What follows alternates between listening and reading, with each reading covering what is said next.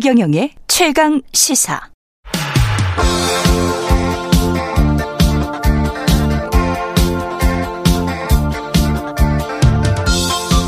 네, 점, 젊은 정치인들과 함께하는 기운찬 코너 젊은 토론 시간입니다. 김용태 전 국민의힘 최고위원 자리하셨고요. 안녕하십니까? 네, 안녕하세요. 기운이 차진 않습니다. 네, 김용태입니다.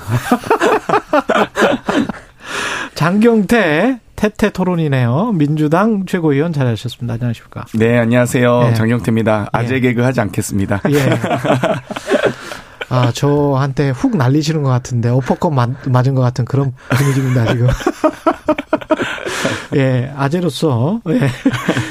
풀어 나가 보겠습니다. 이재명 민주당 대표는 지금 토요일에 출석하겠다, 28일 출석하겠다. 가 정성호 의원한테도 이야기를 들었었는데, 일단 잘했다 는 분위기인 것 같습니다. 민주당에서도 그렇게 생각합니까? 일단 어제 최고위원회에서는 네. 뭐 사실 반대 의견이 많았습니다. 아, 뭐 저도 뭐 네. 그러니까 이걸 논의하거나 공식적으로 하지는 않았지만 또 의견 음. 정도 개진을 했는데요. 뭐 어찌되었건 이 변죽만 울리고 있는 이 검찰의 돌림 노래 대장동에서 선거법에서 뭐 성남 FC에서 이제 변호사비 쌍방울 어쩌고 다 할 수 있는 거 다 하고 있는데요. 뭐 저희는 적극적으로 협조하겠다 검찰의 수사에 이런 입장이고요. 또 대표께서 결단을 내리셨기 때문에 그만큼 아마도 설 민심 밥상에 어, 결코 우리는 거기에 대해서 당당하게 응하겠다는 입장이고요. 여기에 비해서 뭐 김건희 여사는 단 한 차례도 소환하지 않고 있어서 어, 아마도 국민들께서 공정한 수사, 성역 없는 수사 매우 중요하다고 많이들 생각하시는데요. 아마도 많은 분들이 이 설 민심의 밥상에 충분히 비교 대상이 된다라고 봅니다. 김용태 최고위원 어떻게 보세요? 이게 매칭이 서로 되나요? 갈 수밖에 없는 상황이죠. 이재명 네. 대표가 뭐 가고 안 가고가 아니라 음. 안 가면 본인으로서 의혹이 더 커질 거기 때문에 음, 당연하다. 예, 당연히 갈 수밖에 없는 상황이 될 거고요. 그런데 지난번에 그 검찰 소환 될 때 음. 제가 장경태 의원님 그 혁신위원장이시니까 네. 따라가지 말라고 그렇게 부탁을 드렸거든요. 아, 그렇구나. 근데 제가 방송 보는데 깜짝 놀랐습니다. 뒤에 아주. 있던데. 네. 오른, 아, 뒤에가 아니라 바로 오른쪽에 네. 어, 떡뚝딱 서 계신데. 오른쪽 뒤에. 예. 저는 진짜 정치 선배기도 하고 장태현이 네. 가지 않았으면 좋겠다는 게 왜냐하면 네. 물론 수사 결과를 끝까지 지켜봐야 되겠지만 법원 판단에서 만약에 1심에서 유죄가 나왔을 때 음. 그때 또 어떻게 하실려고 그래? 지도부 또 그때 대응은 어떻게 예, 무릎 꿇고 또 사과하고 다른 게요. 혁신 민주당의 최고위원들은 당 대표를 지키기 위해 노력하고요. 네. 국민의힘의 최고위원들은 당 대표 사퇴하라고 물러나라고 시위하지 않았습니까? 그게 좀 다, 당마다 다른 것 같습니다. 네. 하여튼 2차 그 저기는 안 가실 거죠? 그 아니, 모르겠어요. 저 가고 마세요. 변호사 한 명만 네. 데리고 간다. 그 가시면 의원님 정치에 네. 그썩 좋을 것 같지가 않습니다. 헤어질 결심을 하셔야 될 시점이 온 것 같습니다. 아, 결심. 네. 예. 가고 싶네요, 더. 당과 당 대표가 헤어질 결심을 지금 하는 중입니까? 아니면은 이재명 당 대표 체제로 쭉 총선까지 어떤 중요한 팩트가 나오지 않으면 갈 수밖에 없다 이렇게 지금 보는 건가요? 가장 중요한 것은 네. 저희 이제 당원과 지지자들의 마음이라고 생각하는데요. 음. 당원과 지지자들은 이재명 대표를 이 중심으로 똘똘 뭉쳐야 된다라는 의식이 가장 강하고요. 네.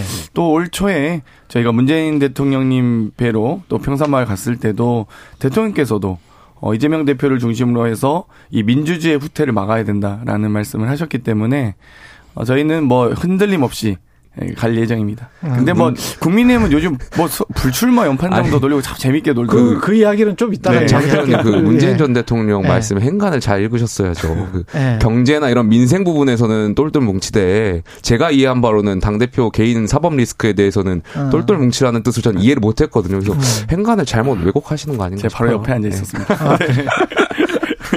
근데 아까 저 김용태 최고위원이 지적한 것처럼 만약에 하나라도 유죄가 나온 다거나 또는 정진상 김용이 유죄가 나왔을 때도 분명히 정치적 리스크가 있거든요. 그런 것들을 민주당이 그 그냥 이렇게 통째로 껴안고 지금 가는 것 같은 양상이기 때문에 지금 거의 이제 분리 대응이 안 되는 것 같은 그런 양상인 거는 맞는 것 같아요. 음. 외부에서 보기는 그러면 이게 정말 말씀대로 유죄가 나온다거나 그 정진상 김용은 최측근이라고 인정을 했기 때문에 한 명이 유죄가 나오면 이게 잘 막아질까? 극복이 될까? 총선 앞두고? 그런 걱정은 늘 있을 것 같은데 일단 저는 예. 뭐 당연히 무죄를 확신하고 있기 때문에요. 예. 뭐, 뭐, 그런 생각은 해본 적이 없지만 아, 뭐, 네 그렇습니다. 뭐 가정하고 얘기하기 또 사법부 판단 또 무시하시려고 그러는 거 아니에요? 지난번 조국 전 장관 때처럼 아니 검찰의 수사를 무시하고 민주당 그 당시 최고위원들 또 법원 판결 다 무시하고 법원 사법부 판단까지 주가 조작 얘기할 때 항상 그 얘기하시잖아요. 2년간 탈탈 털었는데 안 나오지 않냐라고 예. 얘기하시는데 제가 보기엔 방탄 수사 받으시는 김건희 여사와 저희처럼 이렇게 표적 수사 받고 있는 이재명 대표를 어떻게 동일선상에서 비교할 수 있는지 모르겠습니다. 지금 저 구체적으로 들어가 보면 성남 FC 대장동 뭐 그다음에 변호사비 대납 음. 그 중에서 뭐가 확실히 나왔다. 또는 안 나왔다. 뭐, 뭐 김용태 최고위원부터 음, 음. 여쭤봐야 되겠네요. 도대체 뭐가 있어요? 저는 뭐 와, 이재명 대표께서 음. 전 국민의 지금 법률 상식을 올려주고 계셔가지고 저도 막 법률 전문가가 아닌데 네. 지금 너무 복잡한데 저는 일단 성남 FC 거는 제 3자 뇌물죄가 조금 이렇게 합리적으로 어, 맞아가지 않나 생각돼요. 음. 결국에는 뭐 정답 부정한 청탁이 있었느냐가 검찰이 입증이 돼야 되겠지만 그 부분을 좀 더 지켜봐야 될 것 같아요. 음. 뭐 성남 FC도 완전히 별건인데요. 뭐 네. 성남 FC가 이재명 대표 소유물이면 뭐 가능하다고 뭐 생각할 수도 있는데 제3자 뇌물 공여가. 근데 성남 FC는 그냥 성남시 겁니다. 그리고 성남시가 시장이 그냥 시민 구단주로 있을 뿐이고요. 어 성남 FC가 광고비를 광고비 영업을 하는 것과 지금 뭐 방금 말씀하셨듯이 뭐 여러 가지 이 도시계획 과정에서 음. 뭐 여러 용적률이나 이런 뭐냐 종상에 이런 혜택이 막 연동돼 있다면 연동될 수가 없습니다. 왜냐하면 도시계획위원회 의사결정과 성남FC 광고 영업과는 완전 별도 프로세스거든요. 단지 아. 그 중에 명예 구단주, 뭐 시장이 명예 구단주를 한다. 이거 하나 말고는 겹치는 게 하나도 없습니다. 그렇기 때문에 저는 확신하고 음, 있습니다. 시, 기부 체납이랑 헷갈려 하시는 것 같은데 성남시랑 성남 FC는 별도로 조직이고요. 그렇죠. 재단이잖아요. 그러니까 말씀하신 대로 기부 체납되려면 그런 요건이 되겠지만 지금 어쨌든 뭐 이재명 대표께서 사익 추구 안 하셨다고 말씀하시는데 결과적으로 그것이 제3자 뇌물죄가 되는 거잖아요. 사익을 추구 안 하셨으니까. 근데 이제 거기에 검찰이 입증해 낸 것은 부정한 청탁이 정말 있었느냐. 물론 박근혜 전 대통령 같은 경우에 그 어, 당시에 동계 스포츠 재단 그때 법률 판단을 보면은 부정한 청탁을 좀 더 폭넓게 해석하더라고요. 묵시적 청탁까지 음. 인정했기 때문에. 왜냐면 미래재단은 예, 예. 그, 그 소유물이었으니까 예, 그렇죠. 그때도 민주당은 되게 강하게 나오시던 이번에는 굉장히 다르게 해석하시는 것 같아가지고. 글쎄 미래재단과 내로남불인 케이스, 것 같은데. 그러니까 성남 FC를 같이 동일선상에 놓을 수 있나 이런 생각이 들고요. 성, 이게 시장이 시민을 위해서 기업이 시민을 위해서 제공한 광고 혜택을 그걸 시장의 소유거나 시장이 뇌물을 시민에게 줬다? 음. 그런 경우가 있습니까? 저는 참, 이게 아마 대한민국 헌정사상 최초의 사례가 되지 않을까. 만약 그걸 만약에 유죄로 기소를 한다면. 그 음. 재판을 저는 무조건 무죄 날 거라고 보는데요. 검찰이 무리하게 기소를 한다면 대한민국 헌정사상 최초의 일이다. 그것도 그렇게 생각합니다. 이재명 네. 대표께서 전 국민의 법률 상식 올려주시고 계신다는 거는 뭐 자명한 사실인 것 같습니다. 근데 이게 뭐 당장 다, 닥쳐오는 거는 체포영장이랄지 이제 구속영장과 관련된 건데 28일에 이제 출석을 하고 병합을 하든 어떻게 하든 간에 성남FC와 대장동을 병합해서 구속영장을 청구할 수 있다. 이게 지금 언론에 나오는 보도 내용인 것 같은데 그럴 가능성 그리고 그 이후에 전개되는 상황은 어떻게 보십니까? 저는 검찰이 사용 가능한 카드는 다 쓸 거라고 봅니다. 뭐 예를 들면 뭐 체포 음. 동의안을 음. 보낸다든지 소환 요구를 한다든지 그리고 마지막에 뭐 기소를 그냥 답정러 기소거든요. 예. 그렇기 때문에 무조건 기소한다고 보고 있습니다. 어떻게 해서든 아. 재판을 끌면서 총선까지 가고 싶어하는 마음은 뭐 충분히 이해하고 있고요. 예.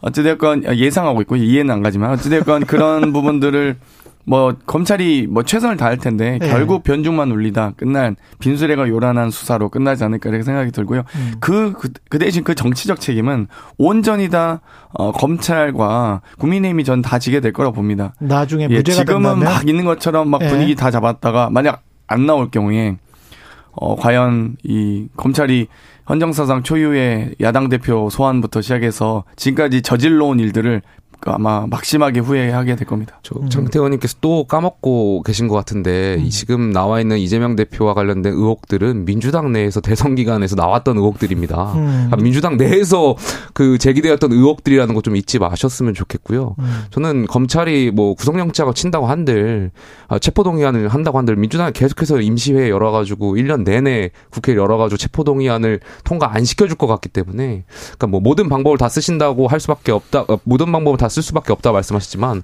그렇게 또 민주당이 만들어 가고 있다는 점도 좀 인지하셨으면 좋겠어요. 근데 그 부분은 정치적인 것 같아요. 그러니까 사법적인 내용은 뭐 진실이 저희가 확정적으로 뭐 무죄다 유죄다 말할 수는 예, 예. 없을 것 같고 근데 이제 체포 영장이든 구속 영장이든 뭐가 나왔을 때 그 회기 중인데 이제 불체포 특권과 관련해서 그거를 행사하느냐 마느냐의 문제잖아요. 아까 정성 의원 같은 경우는 결국 국회의원들이 각자 개인이 판단해야 된다. 당에는 그렇죠. 뭐 어떤 기준이 없다. 당에서 하달해주는 뭔가는 없다. 뭐 이렇게 말씀하시던데. 지금 뭐 20여 차례 17대 국회 이후에 지금 체포동의안 쭉 보면요. 음. 어, 당론을 채택해서 뭐 부결시키거나 가결 이런 적은 거의 없습니다. 그러니까 예. 거, 거, 제가 알기로는 없는 걸로 알고 있고요. 이번 21대 국회 들어와서도 네 차례의 체포동의안 있었지만 제가 뭐 당론으로 이렇게 해서 한 적은 없고 음. 개별적으로 의원님들이 어, 소신 투표 하십니다. 근데 뭐 예를 들면 이번 노웅래 의원님 체포동의안 같은 경우도 한동훈 장관님이 본인이 장관으로서 직접 수사하지 않고 수사 보고 받지 않는다고 하면서 그러면서 그렇게 얘기했던 분이 어, 돈, 뭐, 돈봉투 소리가 부스럭거렸다. 뭐, 그러니까 돈봉투로 보인다. 본인이 부스럭거리는 소리를 앞으로 식사하면서 절대 내면 안 됩니다. 조용히 드시기 바라고요. 근데 그런 것들을 본인이 지금 뭐 피의 사실 아마 증거 채택도 안 될 것 같은데 피의 사실을 뭐 공표하고 뭐 그러면은 그게 제대로 합당한 법무부 장관의 역할입니까? 구체적 개별 수사 사항에 대해서 본인이 다 알고 있다는 식으로 얘기하는 것 자체가 그리고 일장 연설을 늘어놓으시더라고요. 역대 법무부 장관이 체포동의안을 보고할 때 이러이러한 혐의가 있어서 국회에 체포동의를 구합니다. 이렇게 그냥 담백하게 얘기하지. 막 일장 연설하면서 저 출마 선언하신 줄 알았어요. 그 국민의힘에서 보면 나경원 전 의원을 출마하지 말라고 종용하는 초선 연판장이나 네.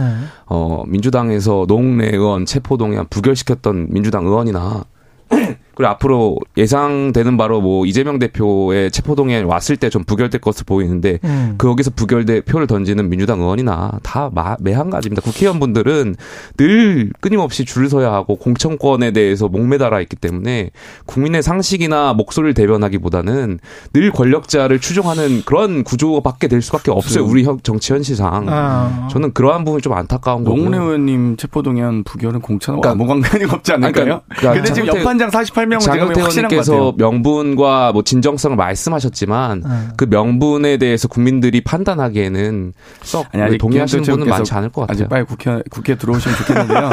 그 인사와 관련된 것은 무기명 투표, 투표입니다. 그래서 네. 누가 어떻게 하는지 몰라요. 그래서 근데 이상하게 이번 체포동의안도 민주당 참석보다 더 많은 불결 나옵니다. 예를 들면. 음. 그러니까 국민의힘에서도 당연히 체포동의안은 그러니까 불구속 이 수사의 원칙은 지켜져야 된다는 거 많이 공감을 하고 계신 것 같고요. 전에 이제 21대 국회 들어와서 국민의힘 정찬민 의원 체포동의안 할 때도 국민의힘 의원님들이 한 104명인가 그 정도 됐을 때 96표 나왔습니다. 네. 뭐 여기까지만 말씀드리겠습니다.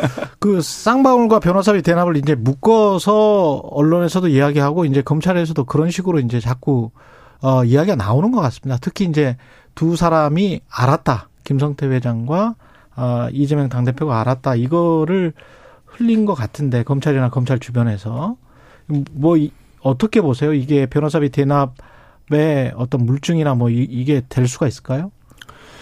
저는 뭐 이재명 대표 말에 의하면 음. 이제 몰랐다라고 이제 말씀을 하시는 것 같은데 음. 글쎄 이재명 대표 과거에도 거짓말하는 의혹이 있잖아요. 그러니까 김문기 그 극단전 선택하셨던 음. 김문기 처장 모른다고 하셨지만 결과적으로 골프도 치시고 출장도 같이 가셨던 거잖아요. 그러니까 지금 와서 이재명 대표의 말씀을 국민들께서 듣기에 이재명 대표의 말을 좀 믿는 분이 얼마나 되실까 싶고요. 그리고 이재명 대표의 그 경기도지사 하실 때 측근들이 다 쌍방그룹하고 연관돼 있잖아요. 직간접적으로 뭐 평화부지사였던 분이나 아니면 이재명 대표 당시 부, 도지사의 변호사분들이 쌍방그룹의 사회이사였다든지 이러한 합리적으로 추론할 수 있는 것들이 굉장히 많기 때문에 물론 이 입증 책임은 검찰에 있겠습니다만 좀 수사기관에서 수사기관에서 국민들이 그만 좀 안 헷갈리게 좀 반, 공정한 수사를 좀 해줬으면 좋겠어요. 그 논리가 성립하려면 전 검찰이 이재명 대표 봐주기 수사하고 있다는 것과 비슷한데요. 음. 만약에 피사실 관련된 혐의를 입증할 만한 근거와 증언 등이 있었으면 지금 바로 언론에 대서특필 됐었을 겁니다. 근데 지금 이거를 뭐 김성태 회장과 알았냐 몰랐냐 이게 전형적인 물타기거든요. 알았는지 몰랐는지 이거는 핵심이 아닙니다. 예를 들면 이 변호사비 대납에 대해 쌍방울이 어떤 관여를 했고 어떤 의혹인지를 그걸 가지고 입증 책임을 지셔야죠. 근데 계속 이렇게 진실 공방식으로 끌고 가거든요, 문제를. 그래서 알았으면 어 이거 대납했다. 알았어도 제가 왜 대납까지 논리를 가려면 한참을 스무 고개를 넘어야 되는데 너무 날로 드시려고 하는 게 아닌가. 어찌됐건 저는 좀 뭐 혐의나 그 근거가 있으면 혐의에 대한 근거나 증언들이 있으면 음. 그거 빨리 언론에 뭐 유출하시든지 뭐 옛날 음. 검찰이 해오던 게 비사지 공표시잖아요. 네. 그래서 저 기대하고 있지 않습니다. 뭐 비사지 공표 안할 거라고 기대하지 않고 있기 때문에 얼마든지 하시면 되겠습니다. 예. 근데 근거가 없어요 보니까. 국민의힘 소식으로 좀 넘어가겠습니다. 그 아까 초선 의원들 연판장 돌린 것과 관련해서는 공천 어, 때문에 그런 것 같다. 그렇게 이제 김용태 최고위원도 그렇게 느끼네요. 네, 저 그렇게 느끼고요. 네. 좀 무서웠어요. 그런데 무섭다. 예, 지금 네. 초선 의원분들은 그래도 늘 기득권에 반해서 소신을 말씀하셔야 되는 분이라고 저는 직업 정치인을 꿈꾸는 사람으로서 생각하고 있는데 음. 좀 권력자를 대변하려고 하는 그런 행태들을 좀 아쉽게 생각하고 있고요. 그런데 여기에 대해서 뭐 나경원 전 의원이 계서 출마하실지 안 하실지 모르겠습니다만 너무 걱정하실 필요가 없는 게 이 초선 의원 뭐 재선 국회의원이 조금 전에도 말씀드렸지만 늘 줄 서야 하는 곳이기 때문에 네. 만약에 나경원 의원이 출마해서 만약에 당 대표가 된다고 하더라도 그 초선 의원분들 연판장 돌린 초선 의원분들 다 찾아와서 줄 설 것이다. 아, 예 죄송하다고 하고 아마 줄 설 겁니다. 그래서 이번 연판장 이게 압박의 수단인 것이지 뿐이지 뭐 그렇게 큰 저는 효과는 없다라고 생각합니다. 김용태 최고위원은 이제 나경원 전 의원을 응원하는 입장이고 저는 뭐 지지하는 건 아닌데요. 예. 원칙적인 측면에서 말씀드리고 싶었어요. 측면에서. 예. 그리고 지금 네. 조리돌림 당하는 게 너무 그거 좀 너무하잖아요, 정말. 네. 저는 살다 살다 출마를 관곡히 부탁하는 연판장은 들어봤어도 불출마를 종용하는 연판장은 처음 들어봤고요. 그리고 초선 48명인데 제가 보면 그분 다 낙선자 명단이어야 되지 않습니까? 그 정도면. 그리고 살다 살다 나경원 전 원내대표를 25년 가까이 이 보수 정당의 국회의원으로서 뭐 원내대표까지 하신 분인데 전 나경원 빨갱이라서 좀 처음 들어봤습니다. 별일이 다 있다. 빨갱이 그러니까 뭐 좌파 포퓰리스트다. 좌파 포퓰리스트. 이렇게 부정하는 말들. 아. 참 살다 살다 이런 경우가 다 있나. 그리고 저출산 고령위 위원장이 당해금 저출산 정책에 대한 의견을 내놓지. 그럼 뭐, 뭐, 다른 뭐 얘기를, 지역 화폐 얘기를 하겠습니까? 뭐, 분양임대 얘기를 하겠습니까? 저는 말도 안 되고요. 당연할, 당연히 할 수 있는 소리를 했다. 그리고 지금 전대룰도 억지로 무리하게 전대를 바꾸다가 본인들께의 본인들 발목 잡은 격입니다. 그러니까 지금 뭐 유승민 방지 룰로 결선 투표제 도입했다가 이게 나경원 당선 룰로 바뀐 것 같고요. 본인들이 여러 가지 당원 100% 하더니 당심에서 나경원 대표 뭐 1위 막 선두로 나오니까 음. 또 특히 100%를 하면은 변수가 줄어들거든요. 변수가 나, 나올 수가 없습니다. 여러 가지 국민 여론조사나 이렇게 조합을 해야 변수도 나오고 선거가 역동적이 되는데 본인들이 100% 만들어 놓고 뭐 완전 지금 이제 이 답정너 혹은 나경원 대표가 확 주목받으니까 갑자기 또 이 전 대표를 막 때리면서 그러니까 어찌되었건 출마를 할 경우에는 부담이 되는 거죠. 그러니까 음. 출마 자체를 못하게 하는 건데 대한민국 출마의 자유가 있는 나라 아닙니까? 이렇게까지 하는지 참 왜 하는지 이해가 안 갑니다. 나경원 전 의원께서 출마하실지 안 하실지는 뭐 본인의 판단 영역이고 결정하겠습니다만 음. 저는 이런 말씀 드리고 싶어요. 그러니까 속담에 그 한식에 주구나 청명에 주구나 죽는 것이 기본값이라면 예. 저는 잠시 죽는 길을 음. 택하더라도 영원히 사는 길을 택해야 된다고 생각해요. 그러니까 지금 나경원 전 의원께서 지지율이 1등 나왔을 때 음. 그때 당원분들하고 이야기하다 보면 나경원 전 의원한테 바라는 바가 있었거든요. 음. 그러니까 윤석열 정부를 잘 도와서 내년 총선을 이겨달라라는 주문이었어요. 근데 지난 그 기간 동안 나경원 전 의원의 메시지나 이런 것을 보면 그러한 부분이 없고 오직 대통령만을 지켜보고 있었단 말이죠. 그러니까 여기에 실망하신 당원분들도 있었을 거라고 보이고요. 나경원 전 의원께서 만약에 출마한다면 프레임 전환이 필요하다고 생각해요. 그러니까 정말 나경원 의원이 4선 하셨는데 뭐 5선 6선 하는 게 무슨 의미가 있겠습니까? 지금 순간에서 어쨌건 역사의 한 복판에 본인이 자이든 타이든 올라와 계신 것이고 그렇다면 정말 윤석열 정부의 성공을 위해서 총선 과 과반을 위해서 이기기 위해서 본인의 결기를 보여줘야 될 때다. 정말 어, 총선 과반 안 되면 본인이 정치를 포기하겠다라든지 아니면 공천 개혁이라든지 정말 이 상향식 공천이라든지 음. 공천권을 당 대표가 내려놓고 국민과 당원한테 드리겠다라든지 이런 희생적인 부분을 좀 해서 그런 당원분들을 감동시키고 그런 부분으로 프레임을 전환할 필요가 있지 않나 지금 상황에서 김기현 의원이 그 당 대표로 확정이 되면 총선 전망은 어떻게 하세요? 그 민주당 입장에서는 민주당 입장에서는 좋죠. 김기현 당대표의 네. 뭐 뭐 여러 이, 이 유튜버 보수 극우 유튜버 분들이 최고위원 딱 이렇게 앉아 있으면 얼마나 국민들께서 한심하게 보시겠습니까? 네. 김기현 의원님의 장점은 네. 저 지도부 생활 같이 했는데 굉장히 네. 합리적이신 합리적이다. 분이에요. 중재를 잘 하시고 네. 왜 웃으시는지 모르겠네. 그래서 저 지도부 생활하면서 그 이준석 대표 체제에서 굉장히 많은 갈등이 있었지만 그럼에도 불구하고 제가 화를 내시는 걸 한 번밖에 못 봤어요.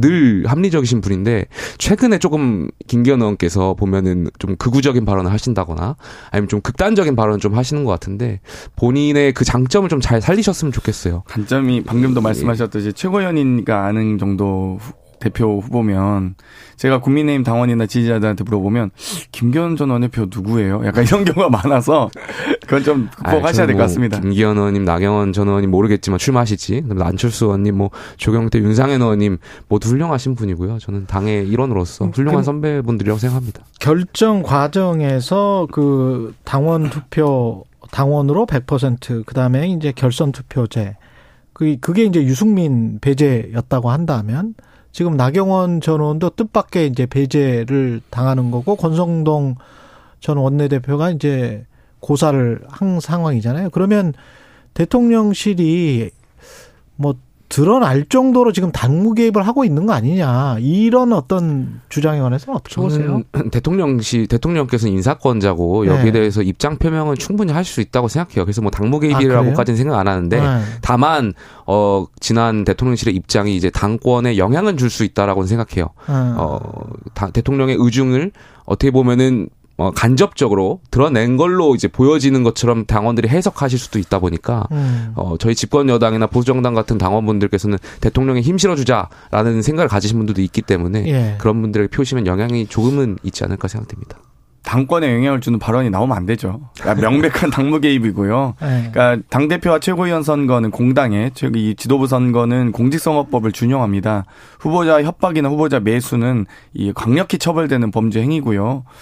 대통령께서 직접 말씀하시진 않았더라도 대통령실 발로 계속 이렇게 나오시면 그러면 결국 청와대 출장소란 얘기밖에 안 듣는 겁니다. 음. 어떻게 국민의힘이 지금 보수 정당의 그래도 전통과 이런 역사를 가지고 있는 정당인데 이렇게 부실하게 무너질 수 있습니까? 전 정말 이해가 안 가지 않습니다. 그리고 입법부에 그다 개개인이 헌법기관이라고 하는 국회의원들이 당대표 불출마를 종용하는 연판장 돌리는 건 정말 너무 어처구니가 없네요. 그러니까 아까 당원 100% 전대를 말씀하셨는데 음. 저는 여기 하나 더 변수가 결선 투표라고 생각해요. 결선 투표.